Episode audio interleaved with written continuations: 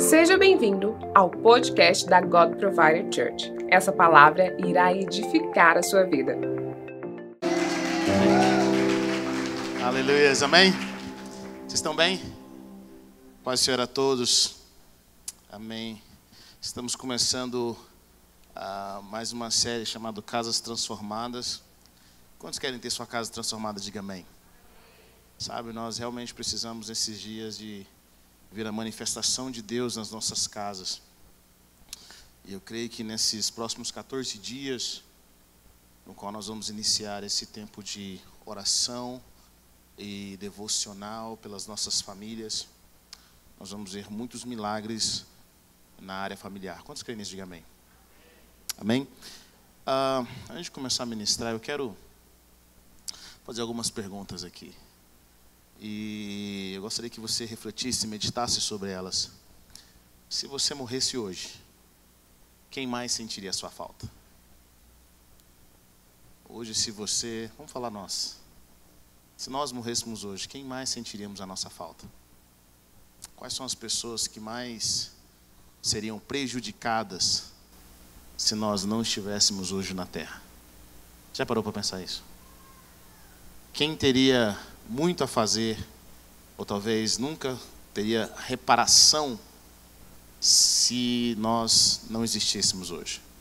Se hoje fosse nosso último dia, se depois desse culto nós tivéssemos que ir para a eternidade, quem mais? Quem mais sentiria o baque?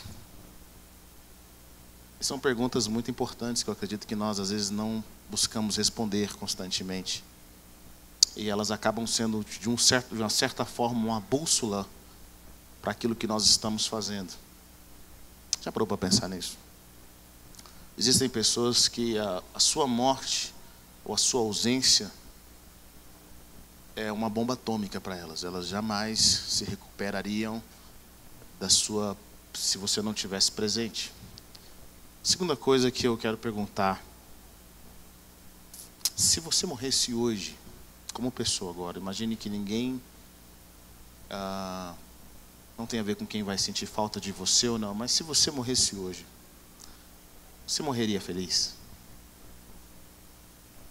Se hoje fosse seu último dia, você poderia dizer assim: cara, se hoje for meu último dia, eu estou satisfeito. Eu concluí. Eu vivi o meu propósito. Eu tenho 36 anos. E Jesus morre com 33. Então eu sou 3 anos mais velho que Jesus. E quando você lê a palavra, Jesus fala uma frase que pouquíssimas pessoas na face da terra podem dizer no seu último dia, no seu último suspiro: está consumado. Quando Jesus diz está consumado, Ele está revelando algo poderoso. Ele revela que Ele cumpriu o propósito. Myles Munroe fala algo poderoso. Ele diz: o segredo não é morrer velho, mas é morrer vazio. E muitas pessoas vão morrer velhas, mas vão morrer vazias. A vida delas não tem sentido. Se você morresse hoje, quem mais sentiria a sua falta? Se você morresse hoje, você poderia dizer que você cumpriu o seu propósito. Você cumpriu o seu destino. São duas perguntas que deveriam nos guiar.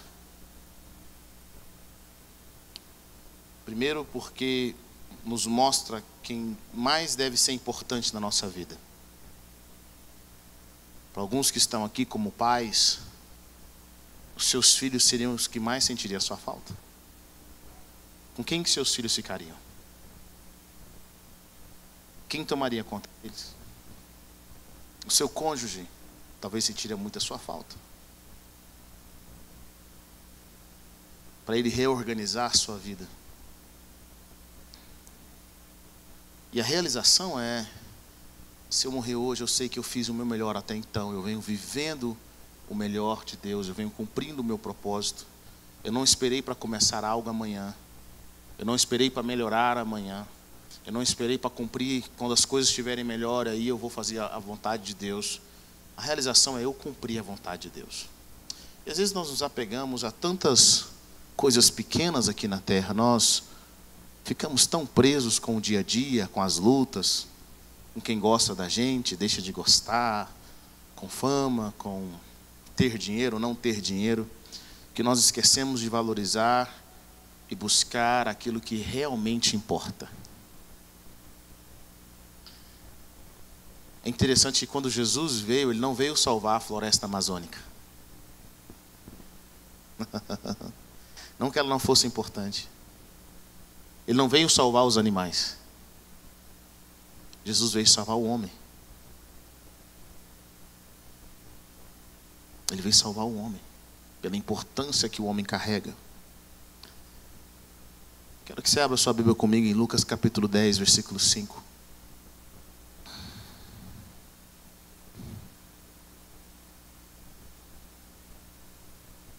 Lucas capítulo 10, versículo 5. Aleluia. Aleluia.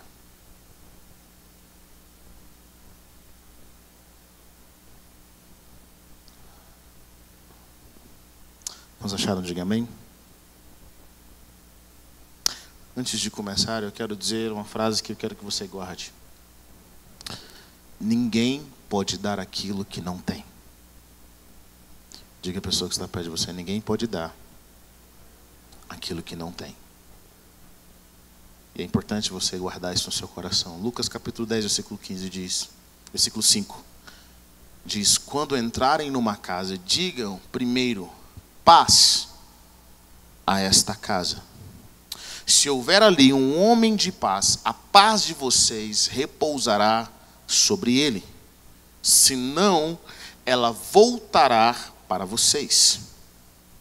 Se houver ali um homem de paz, a paz de vocês repousará sobre ele. Se não, ela voltará para vocês.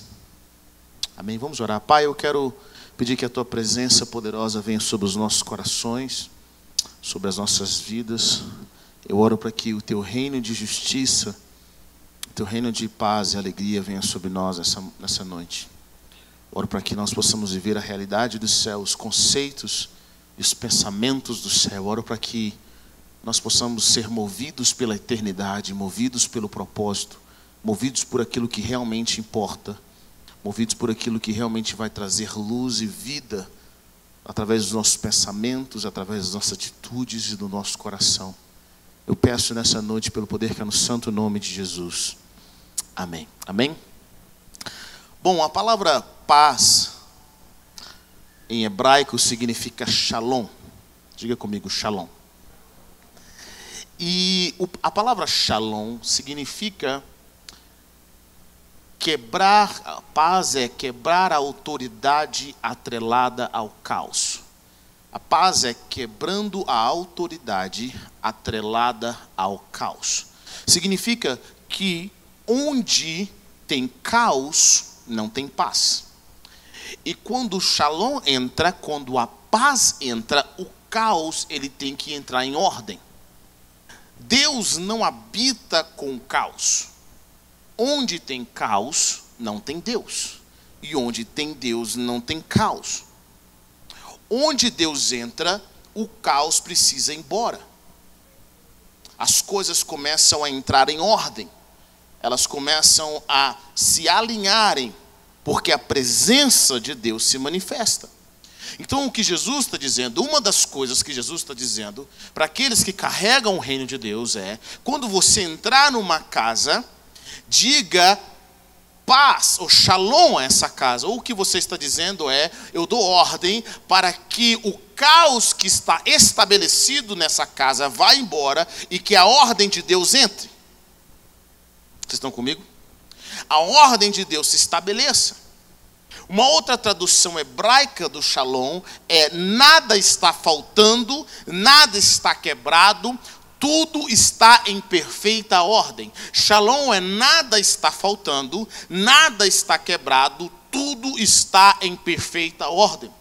Deus, o nosso Deus é o Deus da paz. E Jesus diz: eu deixo-vos a minha paz. Que paz é a paz que Jesus tem? É a paz de transformar o ambiente. A paz de Jesus, ela não existe porque as coisas ao redor estão muito boas. Elas não existem porque as finanças estão boas. Ela não existe porque a sua família vai bem. Ela não existe porque as coisas ao seu redor estão de vento em popa. A paz que Jesus nos dá é uma paz celestial que faz com que as coisas que estão ao nosso redor, ainda que não estejam bem, comecem a entrar em ordem, porque nós estamos em paz. Então Jesus fala para nós: não turbe o coração de vocês, não fiquem com o coração agitado, porque eu vou te dar a minha paz. E apesar de ir para a cruz, apesar de sofrer o que eu vou sofrer, eu quero que você entenda que eu estou em paz. Existe uma ordem e não tem caos dentro de mim, apesar das coisas ao meu redor estar em paz. Não estar em paz. E aí você começa a meditar sobre isso. Jesus quer trazer paz às nossas casas. Ele quer trazer paz naquilo que nós fazemos, na nossa realidade, na realidade dele, para nossas vidas. Nada está faltando, nada está quebrado, tudo está em perfeita ordem. Diga à pessoa que está perto de você: querido, eu oro por você nessa noite, para que nada esteja faltando, nada esteja quebrado, que tudo esteja em perfeita ordem. E quando nós paramos para pensar sobre essa saudação de Jesus sobre uma casa, ele fala algo poderoso, ele fala: se houver alguém ali de paz. Diga comigo, nem todo mundo é de paz. Tem gente que ama uma confusão. Ele ama um caos. Se não tiver um caos, um drama, a vida dele não flui. Ele fala: se tiver alguém de paz ali, a paz de vocês repousará sobre ele. Ou seja, para nós recebermos a paz de Deus, nós precisamos ser de paz. Nós precisamos desejar a paz, ter ela, o desejo de ter ela no nosso coração. E o que eu venho meditando nesses últimos dias, e esse é o desejo, já tem algum tempo de ter esse processo, esse programa de Casas Transformadas, é que muitas pessoas têm sofrido derrota onde não deveriam sofrer. E aonde elas não deveriam sofrer derrota? Em casa. Elas não deveriam estar sofrendo. Muitas pessoas não querem ficar em casa. Um dos sinais de que a sua casa não está saudável é quando os membros da sua família, incluindo você, não quer ficar em casa. A pior coisa do mundo é uma casa que não tem paz. É uma casa que é um caos. E quando eu digo uma casa que é um caos, não é porque as coisas estão fisicamente bonitas. Porque você vai a casas em que essas casas, elas são lindas, elas enchem os olhos fisicamente, mas algo está errado no espiritual, algo está errado no emocional. Ninguém quer ficar ali. Nunca esqueça um pastor amigo nosso que diz algo poderoso, ele falou assim: você pode ter o melhor travesseiro do mundo, mas só Deus pode dar o sono. A pergunta é: você tem vontade de voltar para casa? A casa é um lugar de descanso, é um lugar de reconexão, é um lugar onde nós recarregamos as nossas baterias, é um lugar onde Deus fala conosco. E se na nossa casa nós não temos paz, significa que nós estamos perdendo a batalha. Se a nossa casa está em caos, entenda isso: sem paz não há alegria. Diga comigo: sem paz não há alegria. As pessoas tentam pular o processo, mas o reino de Deus, de acordo com a Bíblia, é justiça, paz e alegria. Aonde tem justiça, a condução da justiça, o resultado da justiça é paz. E aonde tem paz, tem alegria. Sem paz, não há alegria. E a alegria que nós temos, quando nós estamos sem paz, é uma alegria momentânea, é uma alegria cara, é uma alegria que nós temos que pagar por ela. E por que é importante nós entendermos sobre o princípio da paz, Heber? Porque quando não há paz, existe um sinal de que algo está errado. A febre e a dor, preste atenção nisso, no final são benéficas. Por quê que a febre e a dor no final são benéficas? Porque a febre e a dor são sinais de que algo está errado com o seu corpo. Vocês estão comigo ou não? Então, quando você tem febre, você fala, tem algo errado com o meu corpo. Algo não está bem. Quando você tem dor, você fala, tem algo errado. E a dor te faz movimentar. Quando você está em dor, meu amigo, você não consegue pensar em nada, você quer resolver o problema. Você quer correr atrás, você usa um remédio aqui, usa o outro. Se não resolver, você vai atrás, você vai procurar algo. A febre e a dor são sinais de que algo está errado, elas são indicativos. Da mesma forma, a falta de paz é um sinal de que algo está errado em você. Algo está errado com você. Algo está errado no espiritual, algo está errado no emocional, a falta de paz. Se a falta de paz a nível pessoal é um sinal de que algo está errado, imagine a nível da nossa casa. Então o que Jesus está dizendo, quando vocês entrarem numa casa, esse é um dos sinais que nós observamos, declare paz. Peça que as coisas entrem em ordem. E tantas casas que nós estamos observando, que elas têm uma religião, mas elas não têm paz. A presença de Deus não habita lá. Por que, querido, você sabe disso? Porque se Deus habitasse, a casa não vivia em caos. Querido, muita gente fala que tem Deus. Falar é fácil. Eu quero ir na sua casa para saber se você tem Deus ou não. Porque se você tem Deus... Se na sua casa tem Deus, as pessoas querem ficar na sua casa. Elas querem mergulhar na presença. Porque aonde Deus está, o mal vai embora. A angústia vai embora. A Bíblia diz que até a tristeza salta de alegria na presença de Deus. Aonde Deus está é refrigério, a sua casa é lugar de crescimento, é lugar de direção, é lugar onde você dorme. Querido, quando você vai a casas de homens e mulheres de Deus, você tem sonos profundos, você levanta renovado, você levanta revigorado. Um ambiente onde tem paz, crianças são felizes, elas não são oprimidas. O marido ama a esposa ama o marido, um lugar de paz. Não adianta nós ganharmos o mundo inteiro e perder a nossa família, perder a nossa casa, perder os nossos relacionamentos. E eu sei porque, eu sei que todos nós queremos ser felizes, todos nós buscamos o melhor, todos nós queremos prosperidade. Mas a Bíblia nos ensina, há muitos anos, que há caminhos que para o homem parecem ser certo, mas que no final conduzem à morte. O tolo, diz a palavra, ele não quer saber do conselho. Ele acha que o que ele está fazendo é certo. Ele não busca direção. Querido, para você vencer uma guerra na sua casa, você precisa de conselho. Construir uma família bem edificada, um casamento saudável, uma criação de filhos, não é para qualquer um. Se fosse, nós não veríamos tantas famílias destruídas. É uma guerra, você precisa conquistar um território. Quem conquista a sua casa, conquista o seu futuro.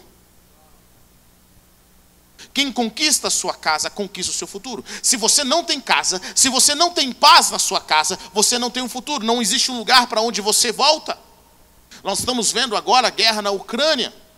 E qual é o problema que está acontecendo ali? Eu fiquei meditando muito sobre isso.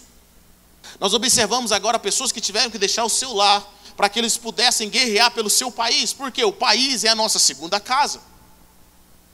É o lugar onde nós estamos, ali quantas pessoas tinham negócios, quantas pessoas estavam comprando, estavam vendendo, mas agora quando chega a guerra, eles têm que parar tudo que eles estão fazendo para tentar manter a casa deles. Não só a casa deles pequena como unidade familiar, mas agora eles têm que lutar para manter a casa deles como nação.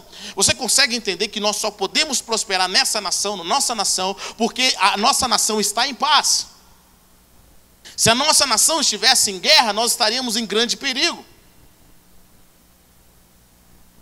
Então eles estão lutando para que nenhum inimigo entre na casa deles, eles possam ter a vida deles normal de volta. Tem sempre alguém de olho na sua casa.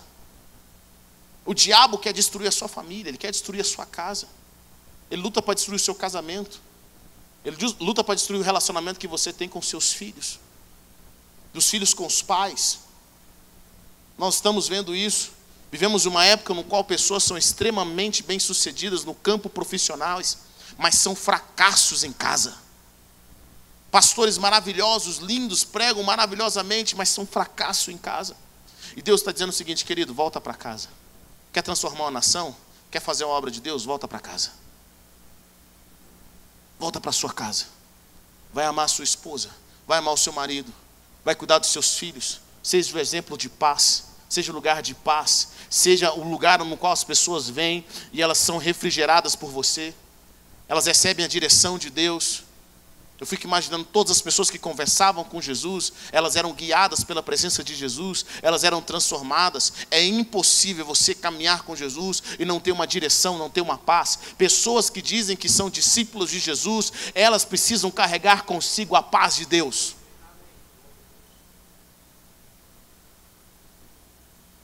Elas precisam carregar consigo a paz de Deus. Muitas casas não têm paz. Estão sendo destruídas. E a pergunta que eu faço hoje, nessa noite para você é: você gostaria de ter um pai como você? Você gostaria de ter uma mãe como você? Um filho como você? Você gostaria de ter um cônjuge como você? Já parou para pensar nisso? Ah, mas eu sou melhor do que meu pai. Não me interessa, eu quero saber se você gostaria de ter um pai, uma mãe, um filho como você. A forma como você trata seus pais, filhos. Eu quero orar por você, eu quero orar para que Deus dê filhos como você. Quem quer receber essa oração aqui? Poucas pessoas levantaram a mão. Você gostaria de ter um filho como você? Você gostaria de ter um pai? Você, marido, gostaria de ter um marido como você? Esposa, você gostaria de ser? De ter uma esposa como você?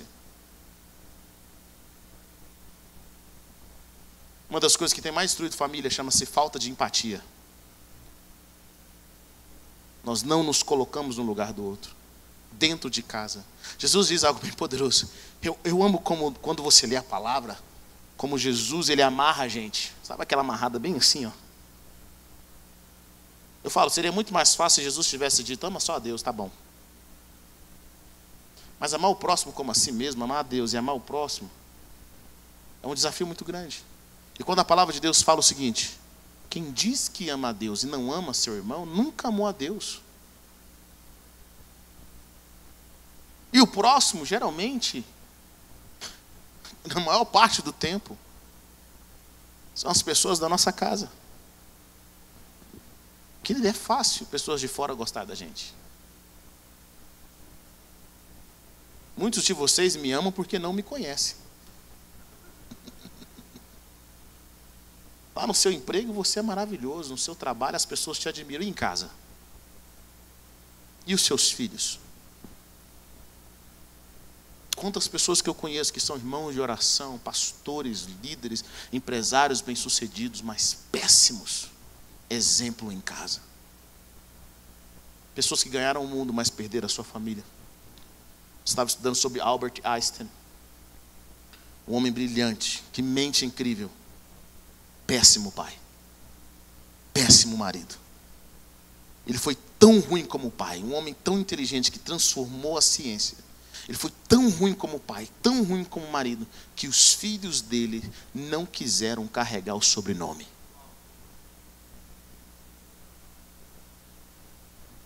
Tenta achar um descendente do Albert Einstein.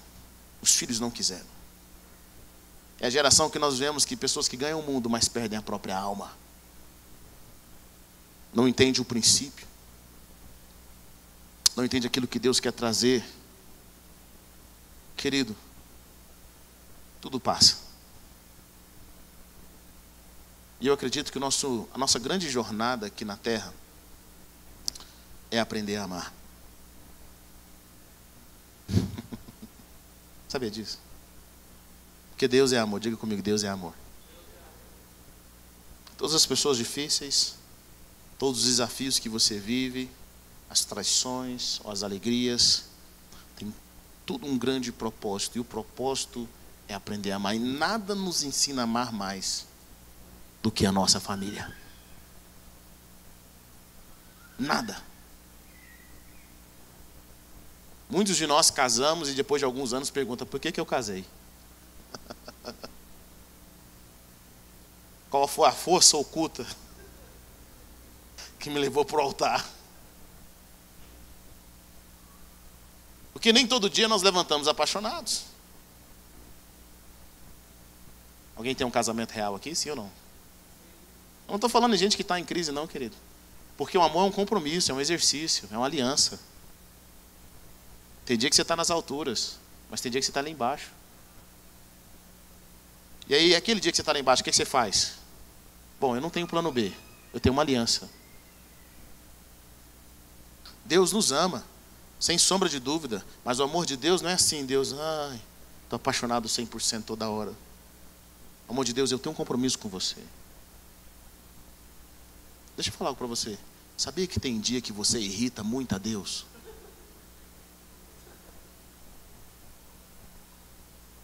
Que Deus fica por aqui com você. Você sabia disso? Olha para a pessoa que está perto de você. Você tem uma cara que irrita a Deus muito, viu?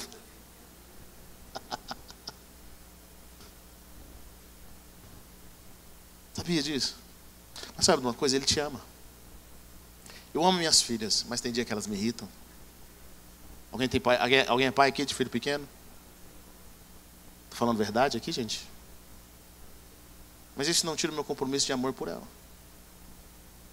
Porque nós vivemos numa aliança. É por isso que Deus trabalha com aliança. Deus não trabalha com bolsa de valores. Está comigo ou não? Ó, está crescendo, vamos investir. Ah, vou tirar agora, não está dando certo. Tira agora, tira. Deus não trabalha desse jeito. As nossas emoções é como bolsa de valor, meu irmão. Tem hora que está lá em cima e tem hora que está lá embaixo. Então Deus trabalha com compromisso. Eu vou te abençoar, eu não vou te deixar. Eu vou estar com você.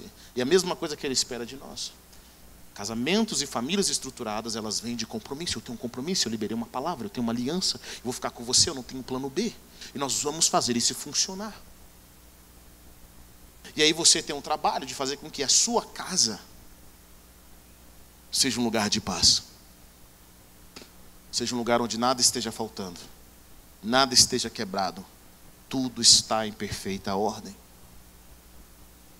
A sua casa é um lugar de paz.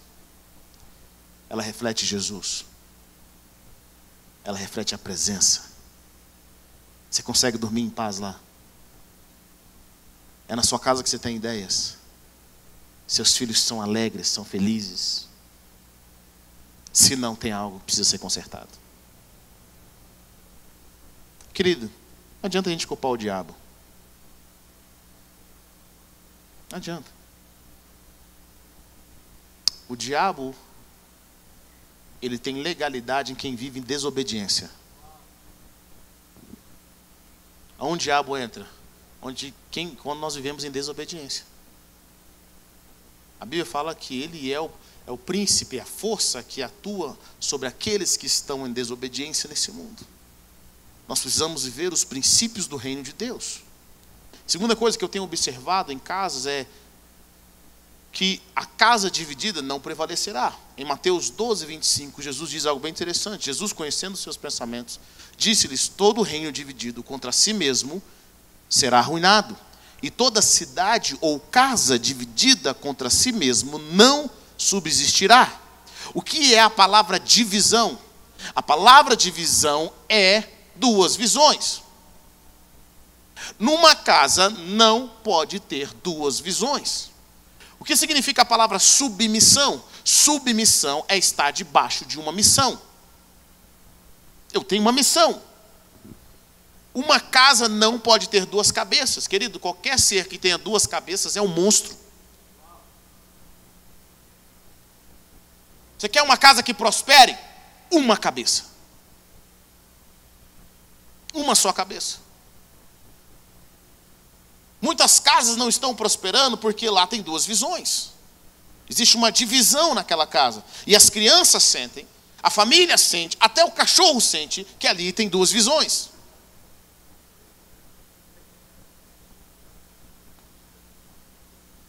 É verdade ou não? Quem tem cachorro sabe o que eu estou falando. Um fala assim, eu não quero esse cachorro aqui. O outro, mas deixa, tadinho, um cachorro já volta.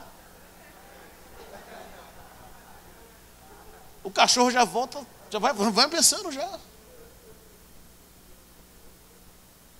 Eu gosto, sabe que a casa dos meus pais prosperaram? Lá em casa prosperou?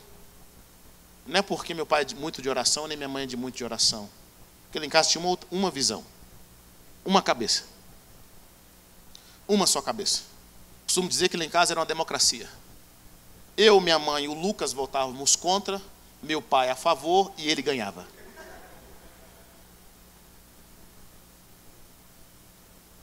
Não adianta você orar e a sua casa ter duas cabeças. Não funciona. Nem no céu, presta atenção no que eu vou dizer. Deus não tem duas cabeças. É uma trindade, eles são um, mas é o Pai que manda. É o Pai que fala. E, mas Heber, você não entende, ele não é crente, ele não entende do reino espiritual, e você entende? Você está debaixo da mesma missão. Se vocês não estiverem debaixo da mesma missão, se não tiver a submissão, aquela casa não vai prosperar. Deixa eu falar uma coisa para você, querido. O diabo pode ser qualquer coisa. Eu sei onde o diabo está trabalhando. Onde o diabo ele deixa um rastro. Qual que é o rastro? Morte, destruição e roubo. Onde tem roubo, onde tem morte, onde tem destruição, o diabo está ali. É simples identificar as obras do diabo. Morte, roubo e destruição. Mas tem uma coisa que Jesus diz que nem o diabo faz. O diabo não divide. No sentido que ele não tem divisão no reino dele. Nessa circunstância aqui, Jesus está contando algo poderoso. As pessoas começaram a acusar Jesus de, olha, você expulsa demônios porque você expulsa pela autoridade dos próprios demônios. Vocês são coleguinhas. Jesus fala uma coisa para você. Ele fala assim, ó, deixa eu falar aqui para você. Nenhuma casa dividida pode prosperar. Nem o diabo expulsa o próprio diabo.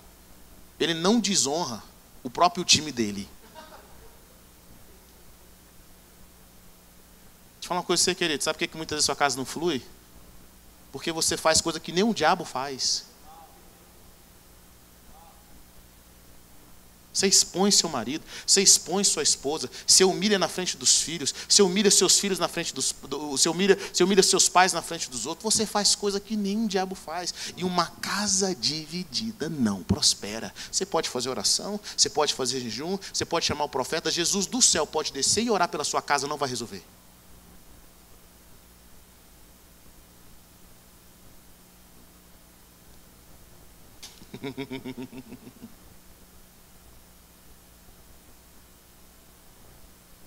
Quem é o cabeça lá? É bem, nós concordamos. Vocês não concordam, não. Tem que ter um cabeça. Um tem que ter a palavra final. Qual é a visão? E aí nós entramos em visão. E aí os filhos entram em alinhamento. Porque quando tem uma visão, os filhos entram em alinhamento. Você está falando que não tem que pedir conselho? Claro que tem. Se você é cabeça de um lar, se você é líder, é desafiador. Sabe qual órgão que gasta mais energia do nosso corpo? O cérebro. 20% da nossa energia vai para ele, direto. Ele precisa de muito açúcar para funcionar. Nosso cérebro precisa de muita alimentação. Não é fácil ser cabeça. Quantos aqui são líderes em alguma área? É fácil ser líder? Você decidir as coisas? Saber que depois você pode estar decidindo errado? Você faz um investimento e aquele investimento pode dar errado e está nas suas costas. Se der certo, todo mundo te aplaude. Se der errado, todo mundo vai em cima de você. É fácil ser líder. Ser líder gasta energia. Você tem que administrar um monte de coisas. Ser cabeça é um desafio. Mas uma coisa que um corpo não pode ter são duas visões. São duas visões. Uma casa dividida não prosperará. Você precisa entrar em submissão. Você precisa entrar na mesma missão. Qual que é a missão? Vocês, esposos, quando vocês conversam, qual que é a missão da casa de vocês? Deixa eu falar outra coisa que esse dia eu estava meditando, o Senhor falou comigo, Heber. Eu perguntei, Deus, por que tantas pessoas que oram, que buscam, elas vivem uma vida de tanta derrota? Bom, eu sou crente o suficiente há tanto tempo que eu já vi muita gente derrotada. Eu até brinco com o pessoal, que o pessoal geralmente mais derrotado da igreja é o pessoal da intercessão. Aí você fala, por quê? Por que é o pessoal que mais ora, muitas vezes, que se dá mais mal? Não é porque a oração é um problema. Não tem a ver com isso. Por que as pessoas que mais vão no culto, muitas vezes, são as que estão se dando mais mal em várias áreas? Por quê? Porque elas estão no culto? Não. Deixa eu te falar uma coisa para você, preste atenção aqui, ó. Vou guardar um segredo para você de muitos anos, que eu aprendi. Sabe o que te protege? Chama-se propósito. O propósito é o que te protege. É o que protege você e a sua família. Muitas pessoas vêm à igreja e elas têm como se fosse uma cruz. Sabe aquele sinal? Eu posso aprontar tudo na vida, mas eu tenho aqui uma correntinha da God Provider. Que nada vai dar errado, ó. Deus abençoe. Mas isso não te protege. Andar com a Bíblia debaixo do braço não te protege. Sabe o que te protege? Viver o propósito. O que significa isso? Significa que quando Deus falou para você virar à esquerda, você deveria ter virado à esquerda lá atrás. Quando Deus falou para você sair desse emprego, você já deveria ter saído dele. Quando Deus falou para você ir para frente, você deveria ter se movido. E por que você não se moveu? Porque você acostumou a viver na área que te parece familiar, a sua casa começa a cair. Deus está sempre em movimento e nós precisamos estar sempre em movimento com Ele. Quando é que você descobriu isso, Heber? Quando eu fui aos Estados Unidos, pela primeira vez. Mesmo nascendo lá, vocês sabem que eu fui quando eu tinha 24 anos. Eu cheguei nos Estados Unidos e conheci pastores e pastoras, homens e mulheres de Deus, que Deus levou eles para aquela nação. Cara, Deus levou eles. Eles não tinham dinheiro, eles não tinham visto, eles não tinham nada. Deus abriu as portas de forma extraordinária, eles foram. Deus abriu portas maravilhosas. Deus levou eles. Mas quando eu olhei as condições dele, eu descobri uma coisa. Deus também chamou eles para voltarem, eles nunca quiseram voltar. E a partir do momento em que eles não quiseram voltar, eles estavam por conta e risco. Qual é o propósito da sua casa? Qual que é o seu propósito? Para onde Deus quer conduzir a sua família?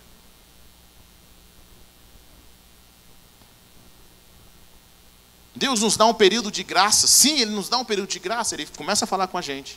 E Deus tem paciência o suficiente para dizer para nós, olha, eu estou começando um processo de mudança na sua vida, mas até tal dia eu quero que você mude. E aí nós ficamos lá até a gente digerir aquilo. E aí nós começamos a não querer fazer aquilo que Deus quer que nós façamos. E aí nós acabamos ficando desprotegidos. Eu aprendi algo na vida, querido. Se Deus me manda mover, eu me movo. Ainda que seja deixar tudo para trás. Sabe por quê?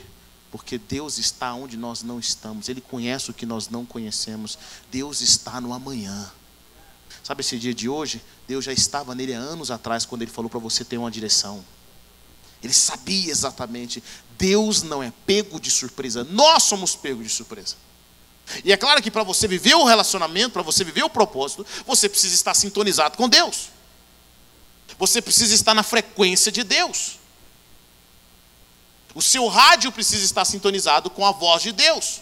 Você precisa aprender a discernir quando Deus está se movendo. O que é que Deus está fazendo? Qual é o seu tempo? A palavra nos ensina que nós temos estações. Há tempo para tudo debaixo do sol. Nós vivemos em estações. Nós precisamos nos mover com a estação de Deus. Com aquilo que Deus tem para a nossa vida. Querido, volto a repetir. Não existe lugar seguro para o desobediente. não existe. Não existe oração forte, não existe jejum, não existe nada que proteja o desobediente. E aí nós vivemos uma vida de reação.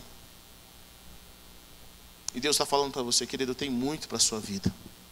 Eu quero gerar uma alegria transbordante.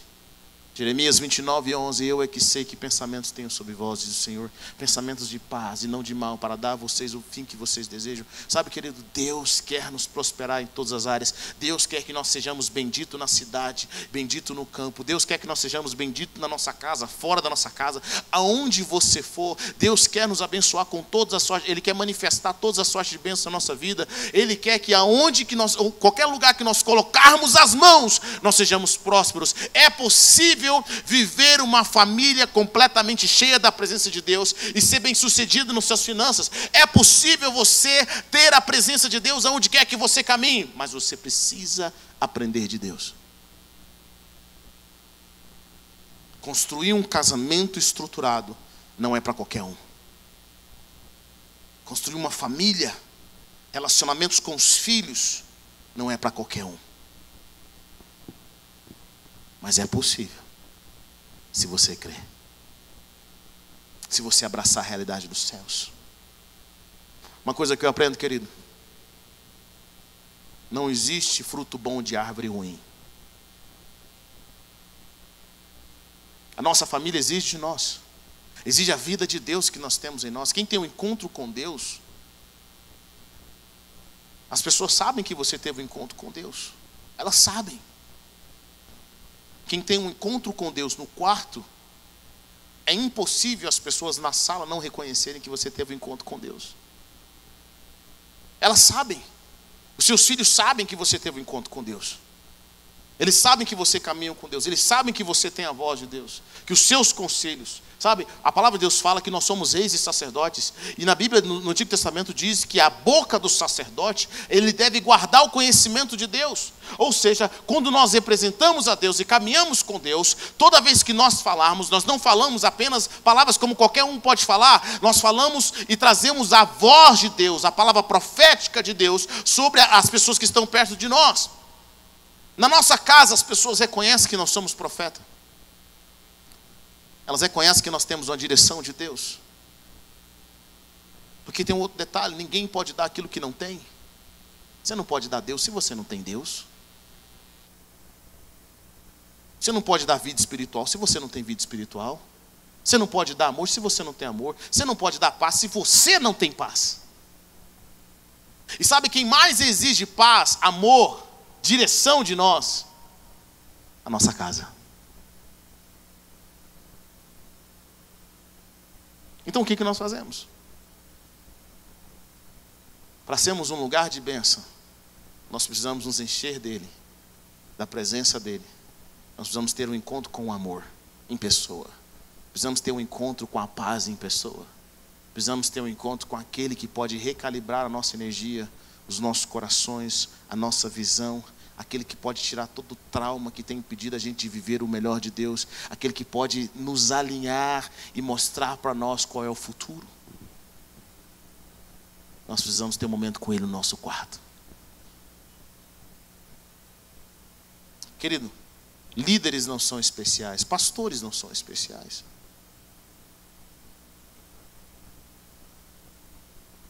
Quando eu começo a perceber que o velho homem quer aflorar, que eu já começo a falar coisas que não tem a ver com quem eu sou em Deus, tenho que voltar para o meu quarto, encher da presença, para que eu possa continuar transmitindo a presença de Deus em casa.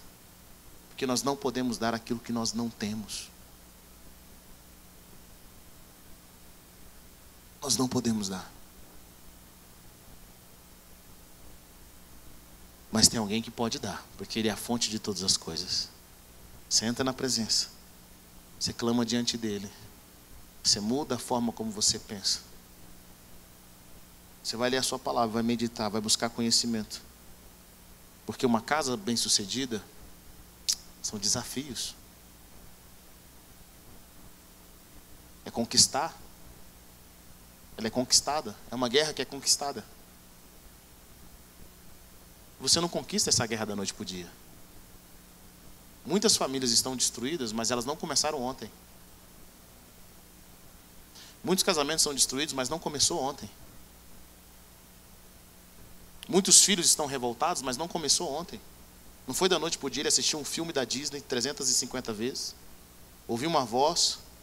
Foi, ah, meu filho mudou depois que ele recebeu a camiseta da Disney. Sério? Não começou ontem. Ela vem dando sinais. Sinais, sinais, sinais. Nós não percebemos isso. Mas hoje eu creio que Deus está abrindo os seus olhos para que você tenha um novo rumo na sua casa. A sua família vai ser bem estruturada. O seu casamento vai ser bem estruturado. O relacionamento com os seus filhos vão ser bem estruturados. Porque você vai entrar no princípio do reino de Deus. Quantos que nisso digam amém? Deus quer mudar a árvore, não apenas o fruto. Deus quer transformar a nossa realidade. E muitas vezes, querido, quero que você entenda algo. O nosso amor, ele precisa ser renovado. Porque muitos casais, eu tenho percebido isso, muitos casais esquecem porque eles se casaram. E é muito fácil você esquecer, sabe por quê? Porque o dia a dia dos filhos, das contas, dos desafios, podem simplesmente te afastar. Quantos maridos e esposas estão desconectados? O dia a dia das coisas nos faz desconectar. Assim como muitos pastores estão desconectados de Deus.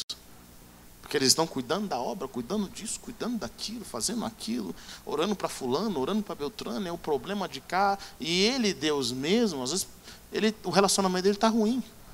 Às vezes eu pergunto assim, gente, por que o pastor aconteceu esse escândalo com o pastor? Porque o relacionamento dele com Deus estava ruim, apesar de ele estar ocupado. Deus ama tanto relacionamento que ele diz, uma das 7 igrejas, a primeira igreja em Apocalipse, ele fala, eu conheço as suas obras. Sei que você tem feito muito mais hoje do que fazia antes. Todos sabem o que você faz. Você tem um nome, você é conhecido. Mas eu tenho uma coisa contra você. Eu tenho algo que eu quero que você acerte. Você perdeu o primeiro amor.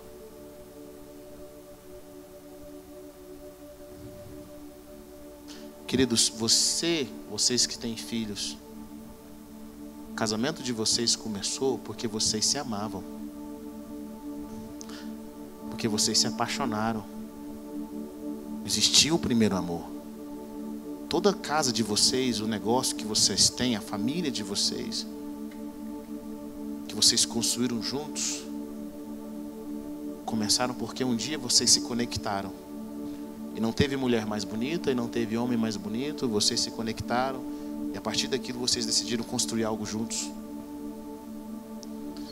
E muitas vezes nós construímos algo que fica tão grande que a raiz, o núcleo, a razão pelo qual nós construímos está quebrada. O marido está desconectado da esposa, a esposa está desconectada do marido. E é tão fácil você no seu dia a dia se desconectar. E aí nós não percebemos isso e vamos nos movendo. E de repente nós vemos o nosso casamento destruído. A coluna destruída. É importante que de tempos em tempos vocês se reconectarem. Às vezes você, pai, precisa olhar para o seu filho e se reconectar com seu filho, sabia disso? Você, irmão, precisa olhar para o seu irmão, se reconectar com ele. Você precisa olhar para ele, olhar e lembrar por que você o ama. Às vezes eu olho para minha filha, principalmente nos momentos em que ela está me irritando muito. Eu olho bem no rostinho dela e lembro o dia que ela nasceu, a sensação que eu tive. Quanto eu decidi amá-la. E o problema é que às vezes nós vivemos com pessoas ao nosso redor, amigos, pastores, líderes, pessoas que nos amam, e nós deixamos de reconectar com elas. E relacionamento funciona da seguinte forma. Quero te dar esse exemplo para você nunca esquecer. Vou apresentar para vocês o Alê. Vocês conhecem o Alê? Esse é o Alê. Imagine que eu e o Alê, nós temos um relacionamento aqui, ó. No reino espiritual ou emocional existe um banco. E esse banco funciona da seguinte forma. Quando eu falo um bom dia para o Alê, e o Alê fala um bom dia para mim, eu adiciono 10 emoções nesse banco. Positivo. Dou um presente para o Alê e acrescentei 50. Eu tenho crédito com o Alê no nosso relacionamento. E aí eu falo coisas boas, eu ajudo o Alê, e nós vamos crescendo a nossa confiança. Passamos por momentos difíceis. E aí nesse banco, vamos dizer que esse banco, eu e o Alê temos 200 emoções. Vou colocar em reais que fica melhor. 200 reais. Mas aí eu peço um favor para o Alê. Quando eu peço um favor para o Alê, eu tiro desse banco emocional nosso uns 20. Dependendo do favor, uns 30. E aí, um dia eu estou nervoso e falo palavras que ferem o Alê. E aí eu tirei do nosso banco emocional 50. Então eu tinha pedido um favor. Depois eu falei palavras que machucaram, eu tirei 50. Nós tínhamos 200, agora nós temos 120. E aí passa o aniversário do Alê, não falo nenhum parabéns. Aí o Alê descobre depois que eu estava falando mal dele para todo mundo. Eu só busco o Alê quando eu preciso algo dele. Toda vez que eu faço isso, meu crédito com o Alê, nosso relacionamento vai diminuindo. Vocês estão entendendo o que eu estou dizendo ou não? Está comigo? E aí, para completar, para eu ir para o negativo com ele, eu peço um dinheiro emprestado e não pago. Tem uma coisa boa para negativar o banco emocional dos amigos, das famílias, é o tal do dinheiro emprestado que a gente não paga, é ou não é? E aí eu vou para menos 200 com a lei. No meu relacionamento com ele, eu estou no Serasa. É assim que casamentos acabam. É assim que amizades acabam. Porque nós só tiramos, nós só tiramos, nós só ferimos, nós só tiramos, nós só ferimos. E o nosso banco emocional com aquelas pessoas, sabe, está completamente destruído. Deixa eu falar uma coisa para você, marido. Adiciona aí. Esposa, adiciona. Sabe, mulher, aquela palavra que você trouxe para o seu esposo, que feriu ele, aquilo tirou, só Deus sabe o quanto que tirou do relacionamento de vocês. Talvez ele não falou, mas no coração tem negativo. Tem pessoas muito perdoadoras, que às vezes você está devendo 2 milhões para ela. Você não sabe, mas você está devendo. E aí, quando nós amamos, quando nós ajudamos, quando nós abençoamos, quando nós somos fonte de bênção, a nossa vida começa a ser transformada e os nossos relacionamentos começam a ser transformados. Muitos pais não têm ideia do quanto de dívida que o coração dos filhos deles tem. Você acha que você está dando tudo para o seu filho. E seu filho, você está devendo muito para ele, porque você está dando aquilo que ele nunca pediu. Mágoas, palavras. Querido, palavras podem afastar os nossos relacionamentos. E Deus está falando para nós hoje, começa a adicionar, não deva nada a ninguém a não ser amor. A não ser acrescentar coisas. Mas um dia eu caio em si e descubro que o Alê não é obrigado a me amar. Eu descubro que eu sou egoísta, porque esse é um dos maiores problemas que destrói relacionamentos. Chama-se egoísmo. Quando nós pensamos em nós mesmos. Quando é tudo sobre nós. E aí eu estou devendo a lei. Eu descubro que eu estou devendo a lei. Eu venho falhando com ele. E essa é a vantagem de você caminhar com o Espírito Santo. Querido, deixa eu falar uma coisa para você. Se você acha que tem caminhado com Deus e Deus nunca te corrige, tem alguma coisa errada. Se você acha que tem caminhado com Deus e quando você vai orar para o Espírito Santo de Deus não te dá uma alinhada e começa a revelar o seu pecado para você ir lá acertar, você não tem caminhado com Deus. E aí você começa a caminhar com Deus de fato, como você deveria caminhar com Deus, e Deus começa a alinhar você, Ele começa a colocar as coisas em ordem, falar, você está errado nisso, acerta essa questão aqui, põe a sua casa em ordem.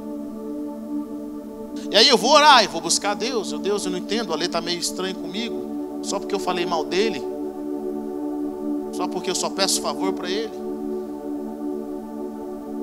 E aí eu vou orar a Deus, aí Deus fala assim, cara, vai lá pedir perdão para o Alê. Aí eu vou e peço perdão.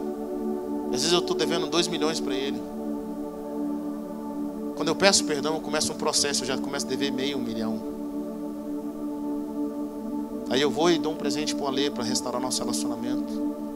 Eu vou e começo a pedir perdões por coisas que eu começo a lembrar. E aí eu vou restaurando o meu crédito com o Alê. E o Alê começa a perceber que agora eu mudei de fato. Que eu não só falo, mas eu faço. Eu quero servi-lo, eu quero abençoar. Não quero tirar dele, eu quero abençoar o coração dele. E aí o meu crédito vai sendo restaurado de novo. Quantos estão entendendo o que eu estou dizendo? Diga amém.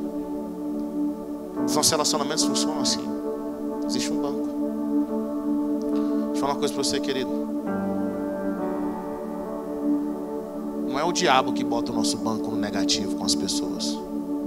São as nossas atitudes. O que o diabo vai fazer, ele vai criar uma situação para que aquele saldo negativo continue mais negativo. Mas nós fazemos. Mas o arrependimento, o pedido de perdão, quebra a força do inimigo. Quando nós nos humilhamos, Deus tem um compromisso, diga comigo, Deus tem um compromisso de nos exaltar. Deus não vai exaltar quem não se humilha. Ele não vai. E pedir perdão é um ato de vulnerabilidade. Pais, nós precisamos aprender a pedir perdão, porque nós erramos. Quantas vezes eu brinco com as minhas filhas e a culpa não foi nem delas. E elas ficam revoltadas porque a injustiça faz muito mal. E sabe o que eu faço? Peço perdão. Pedir perdão, pai, não vai tirar a sua autoridade. Pelo contrário, vai fazer com que você seja ainda mais respeitado. Porque precisa de ser homem o suficiente, ou mulher o suficiente, para pedir perdão.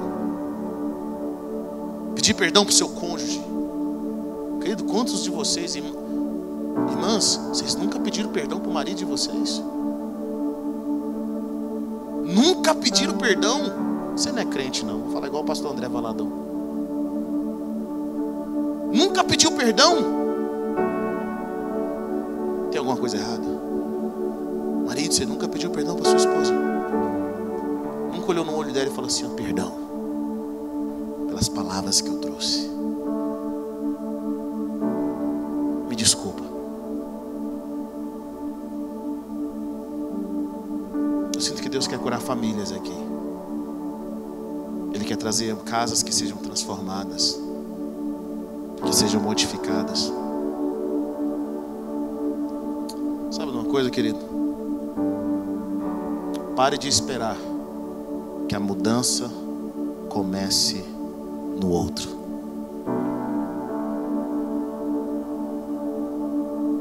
Pare de esperar que a mudança comece no outro.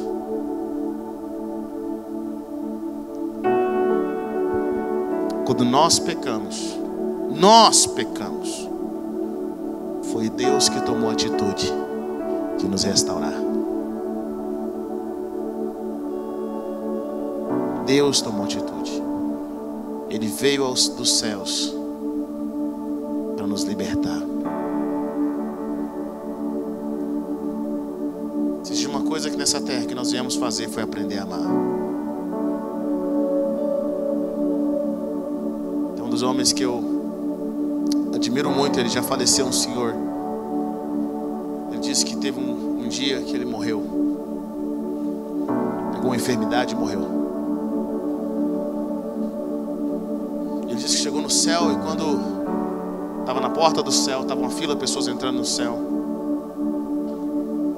Ele disse que Jesus abraçava as pessoas e falava assim: você aprendeu a amar? E as pessoas, sim, Senhor, eu aprendi. Elas entravam. E Jesus abraçava as pessoas. Quando chegou na vez dele, Jesus perguntou para ele: você aprendeu a amar? Ele era um profeta conhecido, um homem que já tinha experiências incríveis. Ele abaixou a cabeça. Aí Jesus falou para ele: você não aprendeu a amar ainda. Por isso que seu tempo não acabou na terra. Eu quero que você volte. Todo o ministério dele foi repaginado para que ele aprendesse a amar. Deixa Deus ministrar através das circunstâncias. O Senhor quer trazer paz na sua casa. O Senhor quer quebrar a divisão. O Senhor quer trazer uma só visão. O Senhor quer trazer um princípio de honra. O Senhor quer reconectar você com o seu cônjuge, com os seus filhos, com o seu propósito eterno. Quantos creem nisso? Diga amém. Coloque-se em pé nessa noite, eu quero orar com você.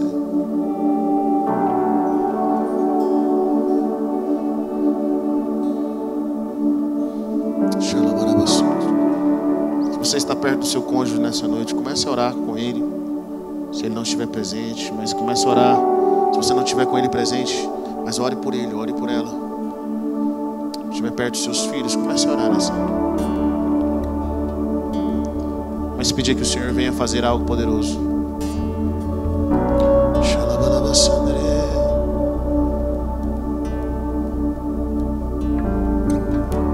Mas Espírito Santo, eu oro por casas transformadas, ó Pai.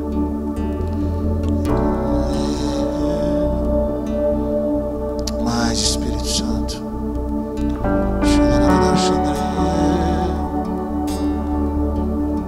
obrigado por ter ouvido até o final.